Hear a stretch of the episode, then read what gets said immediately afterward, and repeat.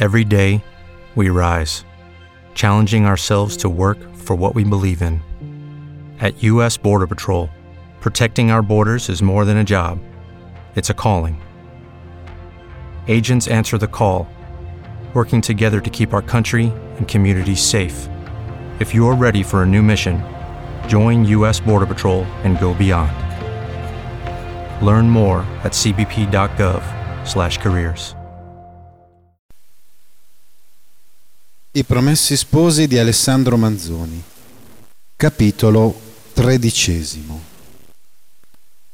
Lo sventurato vicario stava in quel momento facendo un chilo agro e stentato d'un desinare biascicato, senza appetito e senza pan fresco, e attendeva con gran sospensione come avesse a finire quella burrasca, lontano però dal sospettar che dovesse cader così spaventosamente addosso a lui. Qualche galantuomo percorse di galoppo la folla per avvertirlo di quel che gli sovrastava. I servitori, attirati già dal rumore sulla porta, guardavano sgomentati lungo la strada, dalla parte donde il rumore veniva avvicinandosi. Mentre ascoltano l'avviso, vedono comparire l'avanguardia. In fretta e furia si porta l'avviso al padrone. Mentre questo pensa a fuggire e come fuggire, un altro viene a dirgli che non è più a tempo. I servitori ne hanno appena tanto che basti per chiudere la porta. Metton la stanga, metton puntelli, corrono a chiudere le finestre, come quando si vede venire avanti un tempo nero e s'aspetta la grandine da un momento all'altro.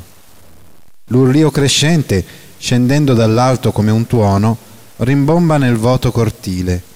Ogni buco della casa ne rintrona, e di mezzo al vasto e confuso strepito si sentono forti e fitti colpi di pietre alla porta. «Il vicario! Il tiranno! L'affamatore! Lo vogliamo vivo o morto!» Il meschino girava di stanza in stanza, pallido, senza fiato, battendo palma a palma, raccomandandosi a Dio e ai suoi servitori che tenessero fermo, che trovassero la maniera di farlo scappare. Ma come? E di dove? Salì in soffitta. Da un pertugio guardò ansiosamente nella strada e la vide piena zeppa di furibondi. Sentì le voci che chiedevano la sua morte e, più smarrito che mai, si ritirò e andò a cercare il più sicuro e riposto nascondiglio. Lì, rannicchiato, stava attento, se mai il funesto rumore si affievolisse, se il tumulto si acquietasse un poco. Ma sentendo invece il muggito alzarsi più feroce e rumoroso e raddoppiare i picchi, preso da un nuovo soprassalto al cuore, si turava gli orecchi in fretta. Poi, come fuori di sé, stringendo i denti e raggrinzando il viso, stendeva le braccia e puntava i pugni, come se volesse tener ferma la porta. Del resto, quel che facesse precisamente non si può sapere, giacché era solo, e la storia è costretta a indovinare. Fortuna che ci avvezza. Renzo questa volta si trovava nel forte del tumulto, non già portatovi dalla piena, ma cacciatovisi deliberatamente. A quella prima proposta di sangue aveva sentito il suo rimescolarsi tutto. In quanto al saccheggio, non avrebbe saputo dire se fosse bene o male in quel caso, ma l'idea dell'omicidio gli cagionò un orrore pretto e immediato. E quantunque per quella funesta docilità degli animi appassionati all'affermare appassionato di molti fosse persuasissimo che il vicario era la cagion principale della fame, il nemico dei poveri, pure, avendo al primo muoversi della turba sentita a caso qualche parola che indicava la volontà di fare ogni sforzo per salvarlo, si era subito proposto d'aiutare anche lui un'opera tale, e con questa intenzione si era cacciato quasi fino a quella porta che veniva travagliata in 100 modi.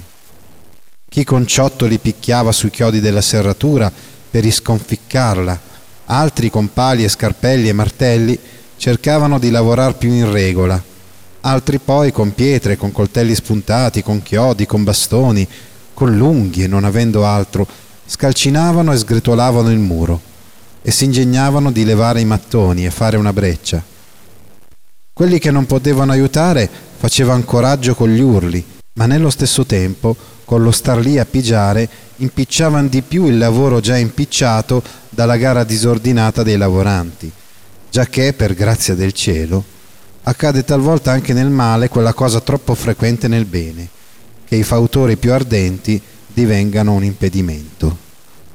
I magistrati, che ebbero i primi l'avviso di quel che accadeva, spedirono subito a chiedere soccorso al comandante del castello, che allora si diceva di Porta Giovia, il quale mandò alcuni soldati, ma tra l'avviso e l'ordine, il radunarsi e il mettersi in cammino e il cammino, essi arrivarono che la casa era già cinta di vasto assedio, e fecero alto lontano da quella, all'estremità della folla.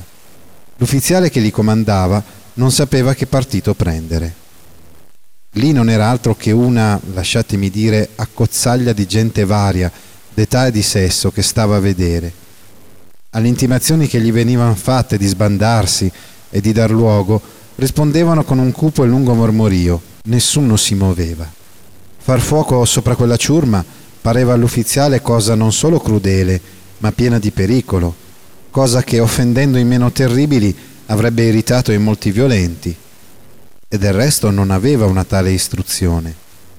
Aprire quella prima folla, rovesciarla a destra e a sinistra e andare avanti a portare la guerra a chi la faceva sarebbe stata la meglio, ma a riuscirvi, lì stava il punto. Chi sapeva se i soldati avrebbero potuto avanzarsi uniti e ordinati? Che se invece di rompere la folla si fossero sparpagliati loro tra quella, si sarebbero trovati a sua discrezione dopo averla aizzata. L'irresolutezza del comandante e l'immobilità dei soldati parve, a diritto o a torto, paura. La gente che si trovavan vicino a loro si contentavano di guardarli in viso, con un'aria, come si dice, di menimpippo. Quelli che erano un po' più lontani non se ne stavano di provocarli con visacci e con grida di scherno. Più in là, pochi sapevano o sicuravano che ci fossero. I guastatori seguitavano a smurare, senz'altro pensiero che di riuscir presto nell'impresa. Gli spettatori non cessavano d'animarla con gli urli.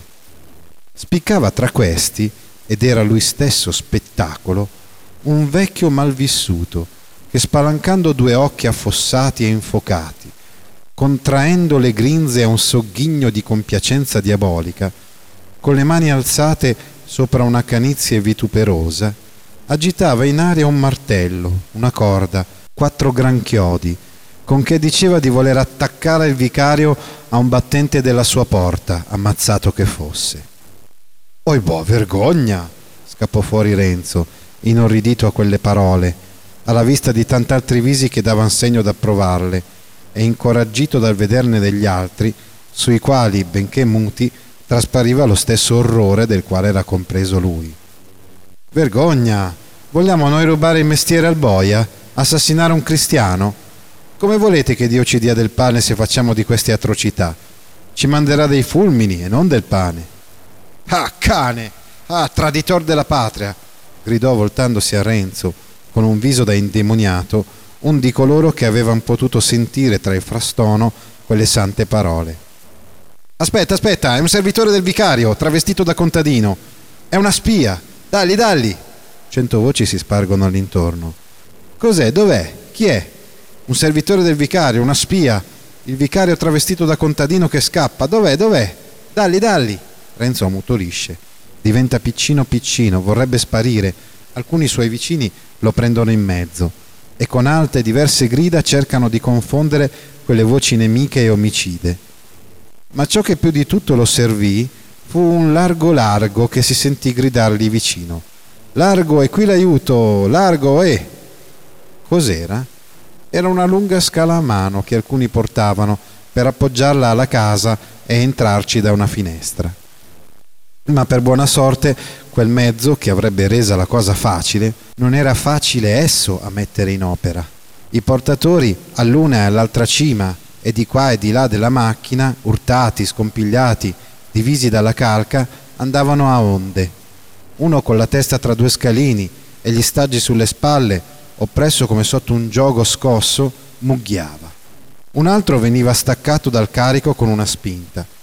La scala abbandonata picchiava spalle, braccia, costole, Pensate cosa dovevan dire coloro dei quali erano. Altri sollevano con le mani il peso morto, vi si caccian sotto, se lo mettono addosso, gridando «Anima, andiamo!». La macchina fatale s'avanza balzelloni e serpeggiando. Arrivò a tempo a distrarre e a disordinare i nemici di Renzo, il quale profittò della confusione nata nella confusione. E 4-4 sul principio, poi giocando di gomita, più non posso, s'allontanò da quel luogo, dove non c'era buon'aria per lui, con l'intenzione anche di uscire più presto che potesse dal tumulto ed andar davvero a trovare o a aspettare il padre Bonaventura. Tutt'a un tratto un movimento straordinario, cominciato a un'estremità, si propaga per la folla. Una voce si sparge, viene avanti di bocca in bocca: «Ferrer! Ferrer!». Una maraviglia, una gioia, una rabbia, un'inclinazione, una ripugnanza scoppiano per tutto dove arriva quel nome. Chi lo grida, chi vuol soffogarlo, chi afferma, chi nega, chi benedice, chi bestemmia. «E qui Ferrer! Non è vero, non è vero! Sì, sì, viva Ferrer! Quello che ha messo il pane a buon mercato! No, no!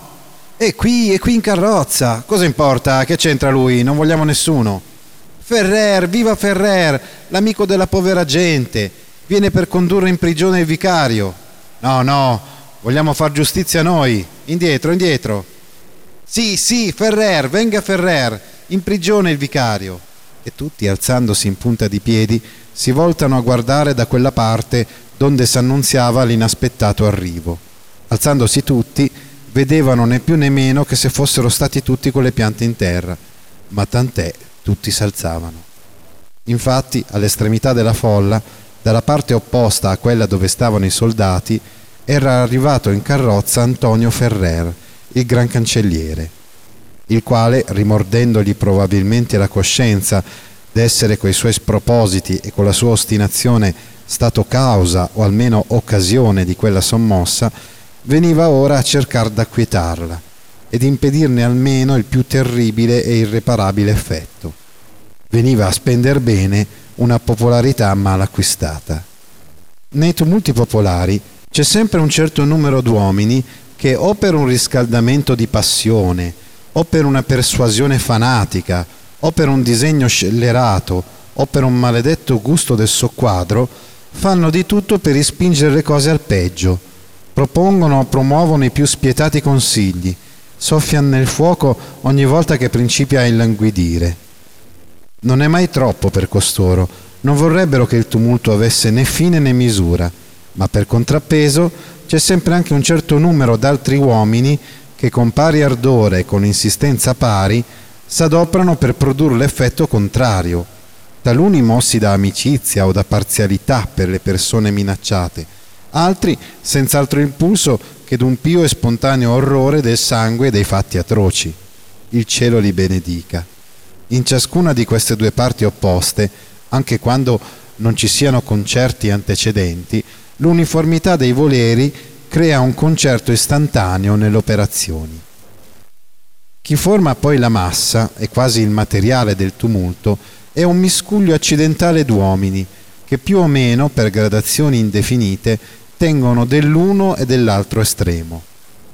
Un po' riscaldati, un po' furbi, un po' inclinati a una certa giustizia come l'intendon loro, un po' vogliosi di vedere qualcheduna grossa, pronti alla ferocia e alla misericordia, a detestare e ad adorare, secondo che si presenti l'occasione di provar con pienezza l'uno o l'altro sentimento. Avidi ogni momento di sapere, di credere qualche cosa grossa, bisognosi di gridare, d'applaudire a qualcheduno o d'urlargli dietro. Viva e moia! Sono le parole che mandano fuori più volentieri. E chi è riuscito a persuaderli che un tale non meriti d'essere squartato, non ha bisogno di spendere più parole per convincerli che sia degno d'essere portato in trionfo. Attori, spettatori, strumenti, ostacoli, secondo il vento. Pronti anche a stare zitti quando non sentan più grida da ripetere, a finirla quando manchino gli istigatori, a sbandarsi quando molte voci concordi e non contraddette abbiano detto «andiamo» e a tornarsene a casa domandandosi l'uno con l'altro «cos'è stato?». Siccome però questa massa, avendo la maggior forza, la può dare a chi vuole, così ognuna delle due parti attive usa ogni arte per tirarla dalla sua, per impadronirsene. Sono quasi due anime nemiche che combattono per entrare in quel corpaccio e farlo muovere. Fanno a chi saprà spargere le voci più atte a eccitare le passioni, a dirigere i movimenti a favore dell'uno o dell'altro intento, a chi saprà più a proposito trovare le nuove che riaccendano gli sdegni o li affievoliscano, risveglino le speranze o i terrori, e chi saprà trovare il grido che, ripetuto dai più e più forte, esprima, attesti e crei nello stesso tempo il voto della pluralità per l'una o per l'altra parte. Tutta questa chiacchierata si è fatta per venire a dire che nella lotta tra le due parti che si contendevano il voto della gente affollata alla casa del vicario, l'apparizione d'Antonio Ferrer diede quasi in un momento un gran vantaggio alla parte degli umani, la quale era manifestamente al di sotto, e un po' più che quel soccorso fosse tardato non avrebbe avuto più né forza né motivo di combattere. L'uomo era gradito alla moltitudine per quella tariffa di sua invenzione così favorevole ai compratori e per quel suo eroico star duro contro ogni ragionamento in contrario. Gli animi già propensi erano ora ancor più innamorati dalla fiducia animosa del vecchio, che senza guardie, senza apparato, veniva così a trovare, ad affrontare una moltitudine irritata e procellosa. Faceva poi un effetto mirabile il sentire che veniva a condurre in prigione il vicario.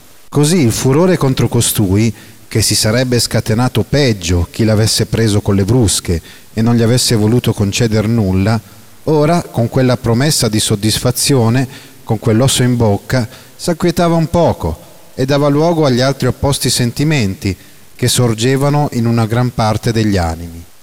I partigiani della pace, ripreso fiato, secondavano Ferrer in 100 maniere.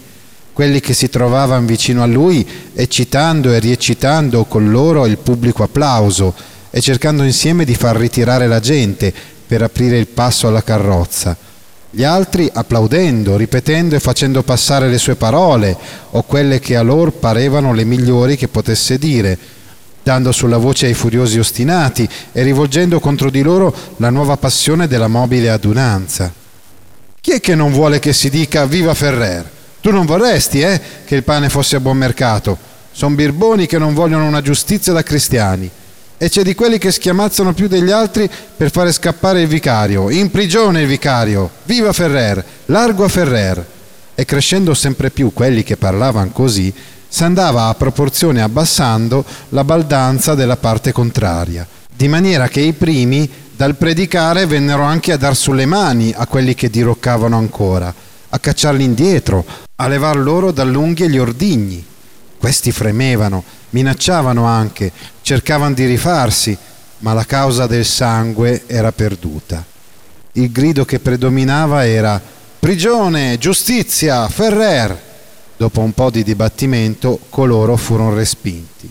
Gli altri si impadronirono della porta, e per tenere la difesa da nuovi assalti, e per prepararvi l'adito a Ferrer. E alcuno di essi, mandando dentro una voce a quelli di casa, fessure non ne mancava, li avvisò che arrivava soccorso e che facessero star pronto il vicario per andar subito in prigione. Avete inteso? «E quel Ferrer che aiuta a far le gride?» domandò a un nuovo vicino il nostro Renzo, che si rammentò del Vidit Ferrer che il dottore gli aveva gridato all'orecchio, facendoglielo vedere in fondo di quella tale. «Già, il gran cancelliere!» gli fu risposto.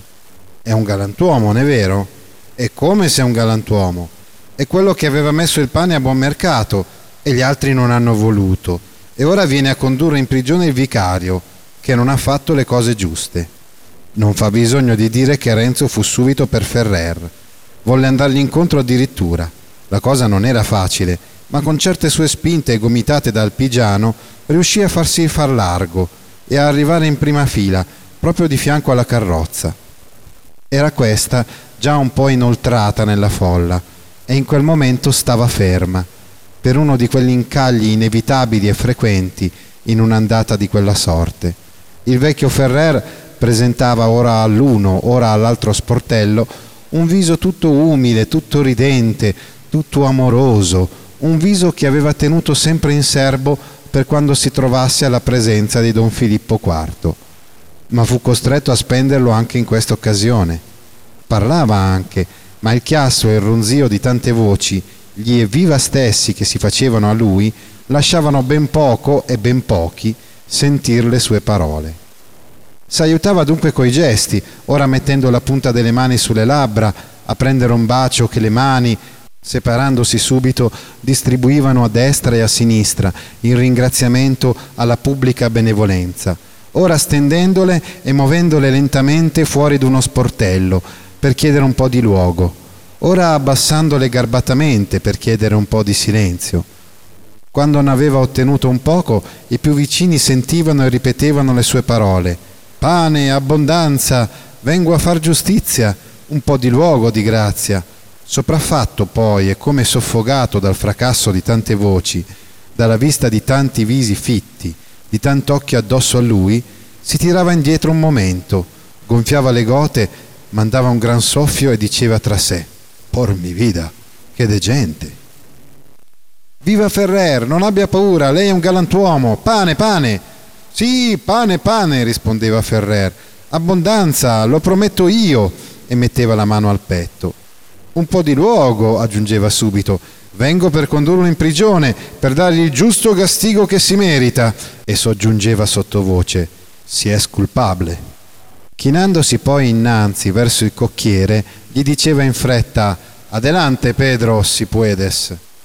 Il cocchiere sorrideva anche lui alla moltitudine, con una grazia affettuosa, come se fosse stato un gran personaggio, e con un garbo ineffabile dimenava adagio adagio la frusta, a destra e a sinistra, per chiedere agli incomodi vicini che si ristringessero e si ritirassero un poco. Di grazia, diceva anche lui, signori miei, un po' di luogo, un pochino, appena appena da poter passare. Intanto i benevoli più attivi s'adoperavano a far fare il luogo chiesto così gentilmente. Alcuni davanti ai cavalli facevano ritirare le persone con buone parole, con un metter le mani sui petti, con certe spinte soavi. In là, via, un po' di luogo, signori. Alcuni facevano lo stesso dalle due parti della carrozza, perché potesse passare senza arrotar piedi né ammaccar mostacci, che oltre il male delle persone sarebbe stato porre a un gran repentaglio l'auge di Antonio Ferrer. Renzo, dopo essere stato qualche momento a vagheggiare quella decorosa vecchiezza, conturbata un po' dall'angustia, aggravata dalla fatica, ma animata dalla sollecitudine, abbellita, per dir così, dalla speranza di togliere un uomo all'angosce mortali, Renzo, dico, mise da parte ogni pensiero d'andarsene e si risolvette d'aiutare Ferrer e di non abbandonarlo finché non fosse ottenuto l'intento.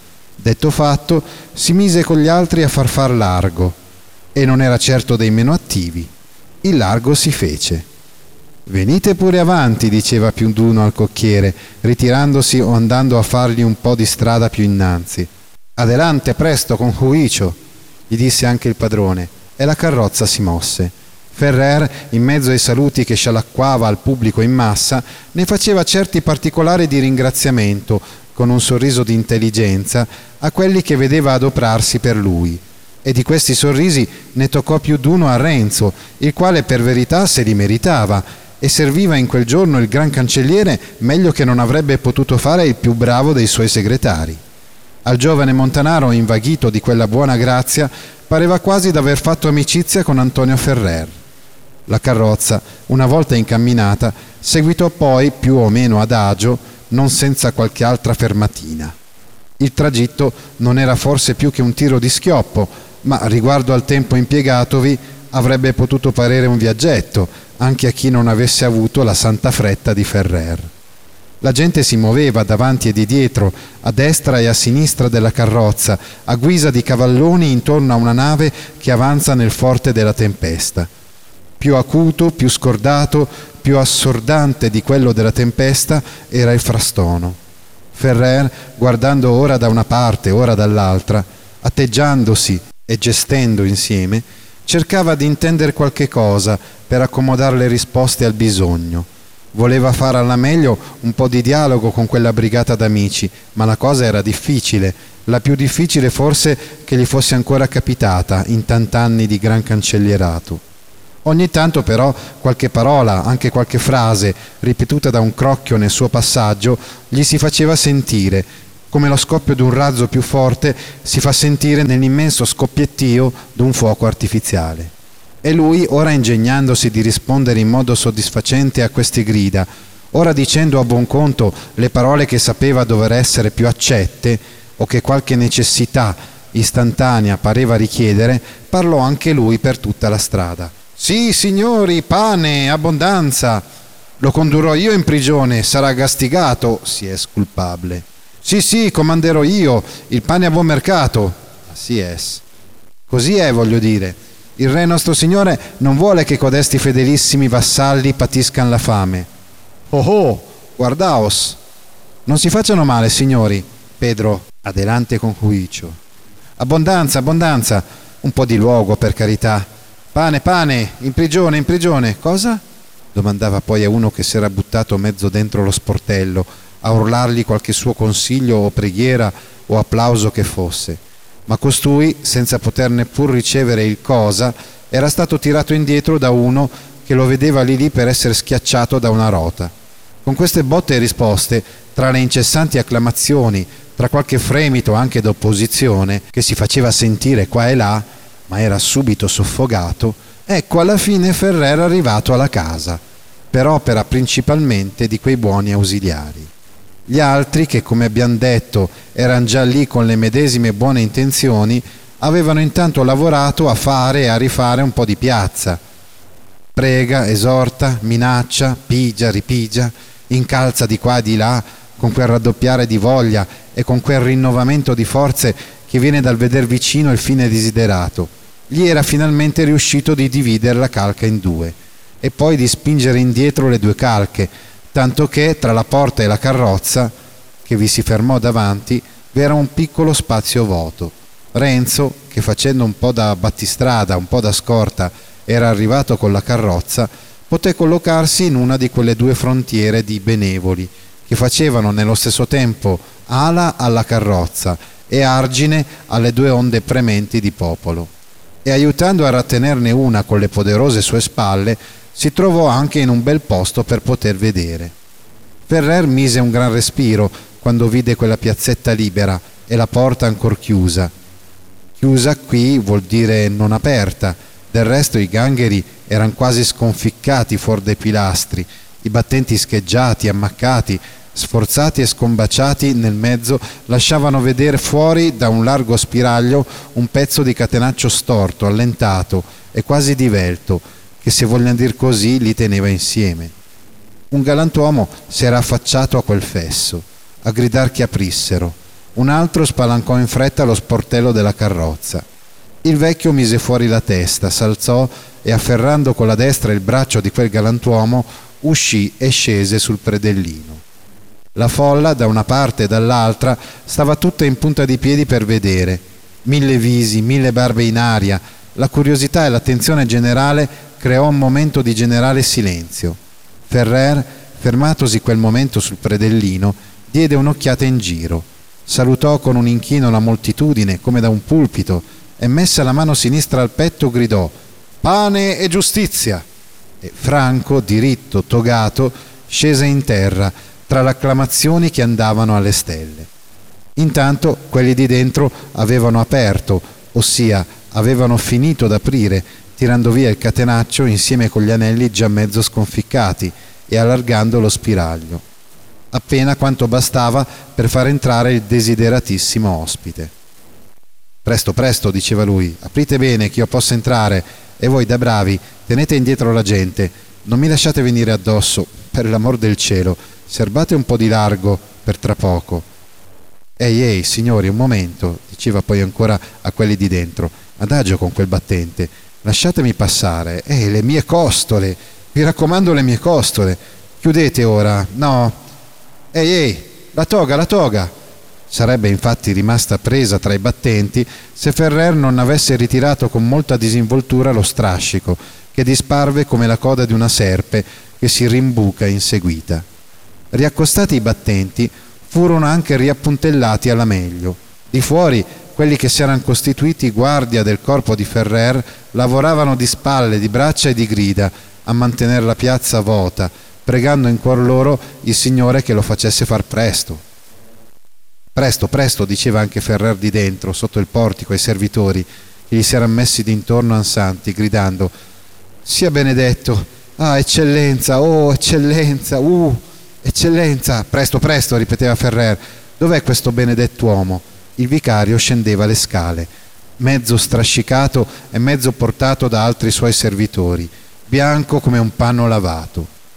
Quando vide il suo aiuto, mise un gran respiro. Gli tornò il polso, gli scorse un po' di vita nelle gambe, un po' di colore sulle gote, e corse come poté verso Ferrer, dicendo: «Sono nelle mani di Dio e di vostra eccellenza. Ma come uscir di qui? Per tutto c'è gente che mi vuol morto. Venga usted conmigo e si faccia coraggio. Qui fuori c'è la mia carrozza. Presto, presto!» Lo prese per la mano e lo condusse verso la porta, facendogli coraggio tuttavia, ma diceva intanto tra sé: «A chi sta il busillis? Dios nos valga!» La porta s'apre. Ferrer esce il primo, l'altro dietro, rannicchiato, attaccato, incollato alla toga salvatrice, come un bambino alla sottana della mamma. Quelli che avevano mantenuto la piazza vuota fanno ora, con un alzar di mani, di cappelli, come una rete, una nuvola, per sottrarre alla vista pericolosa della moltitudine il vicario, il quale entra il primo nella carrozza e vi si rimpiatta in un angolo. Ferrer sale dopo. Lo sportello vien chiuso. La moltitudine vide in confuso, riseppe, indovinò quel che era accaduto e mandò un urlo d'applausi ed imprecazioni. La parte della strada che rimaneva da farsi poteva parer la più difficile e la più pericolosa, ma il voto pubblico era abbastanza spiegato per lasciare andare in prigione il vicario. E nel tempo della fermata molti di quelli che avevano agevolato l'arrivo di Ferrer si erano tanto ingegnati a preparare e a mantenere come una corsia nel mezzo della folla che la carrozza poté questa seconda volta andare un po' più lesta e di seguito. Di mano in mano che s'avanzava, le due folle rattenute dalle parti si ricadevano addosso e si rimischiavano dietro a quella. Ferrer, appena seduto, si era chinato per avvertire il vicario che stesse ben rincantucciato nel fondo e non si facesse vedere, per l'amor del cielo, ma l'avvertimento era superfluo. Lui, invece, bisognava che si facesse vedere per occupare e attirare a sé tutta l'attenzione del pubblico. E per tutta quella gita, come nella prima, fece al mutabile uditorio un discorso, il più continuo nel tempo e il più sconnesso nel senso che fosse mai, interrompendolo però ogni tanto con qualche parolina spagnola che in fretta si voltava a bisbigliar nell'orecchio del suo acquattato compagno. «Sì, signori, pane e giustizia, in castello, in prigione, sotto la mia guardia. Grazie, grazie, grazie tante. No, no, non scapperà. Por abrandarlos. È troppo giusto, si esaminerà, si vedrà. Anch'io voglio bene a lor signori, un castigo severo. Esto lo digo por su bien. Una meta giusta, una meta onesta e castigo agli affamatori. Si tirin da parte, di grazia. Sì, sì, io sono un galantuomo, amico del popolo, sarà castigato, è vero, è un birbante, uno scellerato. Perdone usted. La passerà male, si è sculpabile. Sì, sì, li faremo rigar dritto i fornai. Viva il re e i buoni milanesi, suoi fedelissimi vassalli. Sta fresco, sta fresco. Animo, estamos ya quasi fuera». Avevano infatti attraversata la maggior calca e già erano vicini a uscire al largo del tutto. Lì Ferrer, mentre cominciava a dare un po' di riposo ai suoi polmoni, vide il soccorso di Pisa, quei soldati spagnoli che però sulla fine non erano stati affatto inutili, giacché sostenuti e diretti da qualche cittadino avevano cooperato a mandare in pace un po' di gente e a tenere il passo libero all'ultima uscita. All'arrivar della carrozza fecero ala e presentarono l'arme al gran cancelliere, il quale fece anche qui un saluto a destra, un saluto a sinistra, e all'ufficiale che venne più vicino a fargli il suo disse, accompagnando le parole con un cenno della destra: «Beso a usted las manos». parole che l'ufficiale intese per quel che volevano dire realmente, cioè «mi avete dato un bel aiuto». In risposta fece un altro saluto e si ristrinse nelle spalle.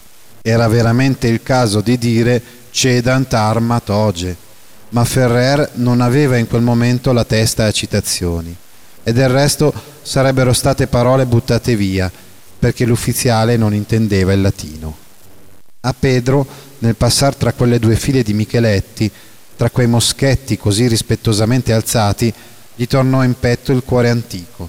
Si riebbe affatto dallo sbalordimento, si rammentò chi era e chi conduceva e gridando «Oè, oè!» senza aggiunta ad altre cerimonie, alla gente ormai rada abbastanza per poter essere trattata così e sferzando i cavalli, fece loro prendere la rincorsa verso il castello.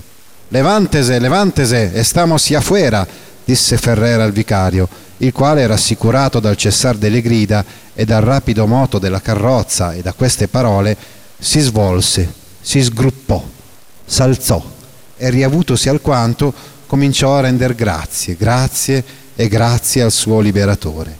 Questo, dopo essersi condoluto con lui del pericolo e rallegrato della salvezza, «Ah!» esclamò battendo la mano sulla sua zucca monda, «che dirà adesso, Sua Eccellenza? Che ha già tanto la luna a rovescio per quel maledetto casale che non vuole arrendersi. Che dirà il Conde Duque? Che piglia ombra se una foglia fa più rumore del solito. Che dirà il Re Nuestro Signor, che pur qualche cosa bisognerà che venga a risapere d'un fracasso così, e sarà poi finito? Dios lo sabe. Ah, per me non voglio più impicciarmene», diceva il vicario, «me ne chiamo fuori, rassegno la mia carica nelle mani di Vostra Eccellenza e vo' a vivere in una grotta, su una montagna, far l'eremita, lontano da questa gente bestiale. Usted farà quello che sarà più conveniente por el servicio de su majestad», rispose gravemente il gran cancelliere. «Sua maestà non vorrà la mia morte», replicava il vicario, in una grotta, lontano da costoro». Che avvenisse poi di questo suo proponimento non lo dice il nostro autore, il quale, dopo aver accompagnato il pover'uomo in castello, non fa più menzione dei fatti suoi. With Lucky Land Slots, you can get lucky just about anywhere. Dearly beloved, we are gathered here today to... Has anyone seen the bride and groom? Sorry, we're here. We were getting lucky in the limo and we lost track of time. No, Lucky Land Casino, with cash prizes that add up quicker than a guest registry. In that case, I pronounce you lucky. Play for free at LuckyLandSlots.com. Daily bonuses are waiting. No purchase necessary. Void where prohibited by law. 18+. Terms and conditions apply. See website for details.